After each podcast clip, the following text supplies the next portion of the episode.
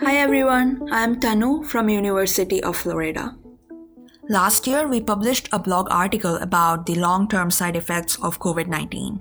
And, oh God, was it horrible for us to read those articles and write about it. It is not only surprising but also scary that SARS-CoV-2 infects less than 1% of the body's cells but causes long-term devastation in all kinds of organs. There were no part of our body where COVID-19 would not leave behind its bad omen. Sadly, the mechanisms defining most of these side effects were not studied till then, and we were left behind with many questions. One such question was, why do COVID-19 patients lose their sense of smell? Olfactory receptors in our nose are the main proteins whose signaling is essential to detect any odor. These receptors are present on the tips of nerves and in our nasal cavity. However, SARS-CoV-2 rarely infects nerve cells, nor does it cause any nasal symptoms such as stuffy nose or congestion. Then how does a COVID patient lose their sense of smell? Or get the smell of rotten eggs out of roses? This has been a long-standing question. I know I had this question when I heard about people losing their sense of smell or changing their perception of smell for weeks. But not anymore. Brand new research led by a team of researchers in NYU Grossman School of Medicine and Columbia University performed an extensive single-cell RNA-seq study to shed light on the neurological effects COVID-19 can have that may linger on for weeks, if not months, after the exposure to SARS-CoV-2.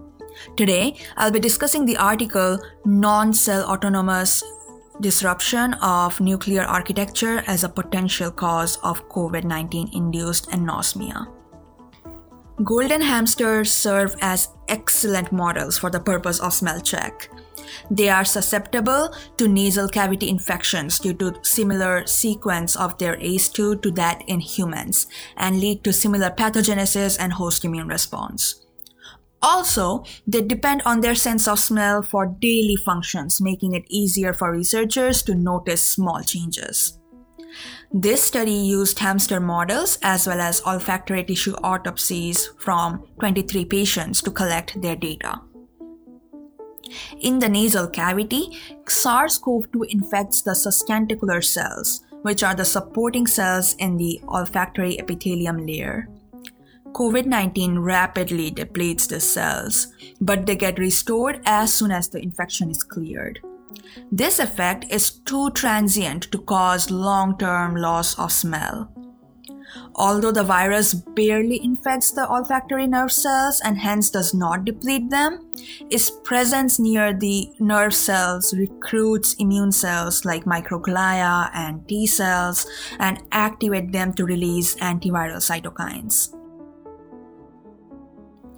These cytokines alter the genetic makeup of olfactory nerves in a way to downregulate expression of olfactory receptors and intermediates involved in olfactory receptor signaling. All these genes are involved in the functioning of sensory perception or smell. The brain is a special organ and the head, pun intended, of the nervous system. But unlike what movies teach us, being special does not always lead to happy endings. In any other part of our body, immune cells and signaling dissipate after clearing of the infection. In the nerves, the signals triggered by an immune response remain for a long term and seem to reduce the activity of genes needed for repairing those olfactory receptors. DNA in chromosomes arranges themselves in 3D compartments. A gene can be converted into mRNA and subsequent protein only when they are open and accessible to read by transcriptional machinery. There are multiple triggers and signals which control this nuclear architecture to allow or prevent the production of certain proteins at certain times. SARS-CoV-2 infection and the resultant immune response prevent the opening of these olfactory receptor genes, and hence there is no transcription. The infection was seen to cause genome-wide changes in nuclear architecture of olfactory compartments in a way to reduce the production of olfactory receptors and signaling molecules. These olfactory neurons are connected to sensitive regions in the brain associated with cognition and emotions. And these COVID-19-induced nuclear architectural changes may lead to neurological damage during long COVID. In the hamsters, although SARS-CoV-2 was cleared and the smell returned, the downregulation of olfactory receptors persisted. This must be because the olfactory compartments are only formed during nerve cell differentiation, and hence disruption in terminally differentiated nerve cells may be irreversible. The disruption of chromosomal regulation of gene expression is a long-lasting side effect that the authors termed as nuclear memory. This can only be improved when the disrupted nerve cells are replaced by newer nerve cells, which may take from weeks to months. The authors also demonstrated that UV-neutralized serum from infected hamsters can also cause similar alterations in the nuclear architecture of olfactory neurons.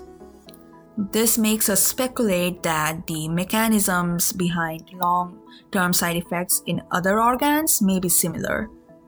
The systemic changes brought about by SARS-CoV-2 infection may be altering the function of cells that the virus cannot even infect by changing their nuclear architecture. Now that we know the mechanism, what next? Therapies targeted to restrain the damage due to inflammation in the nasal cavity, which is the starting point for all these side effects, may be beneficial.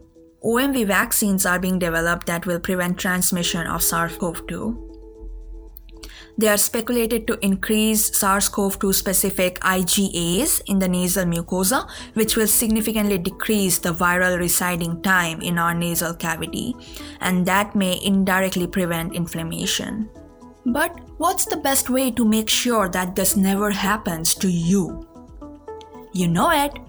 Wear masks, maintain hygiene, maintain distancing, and stay safe.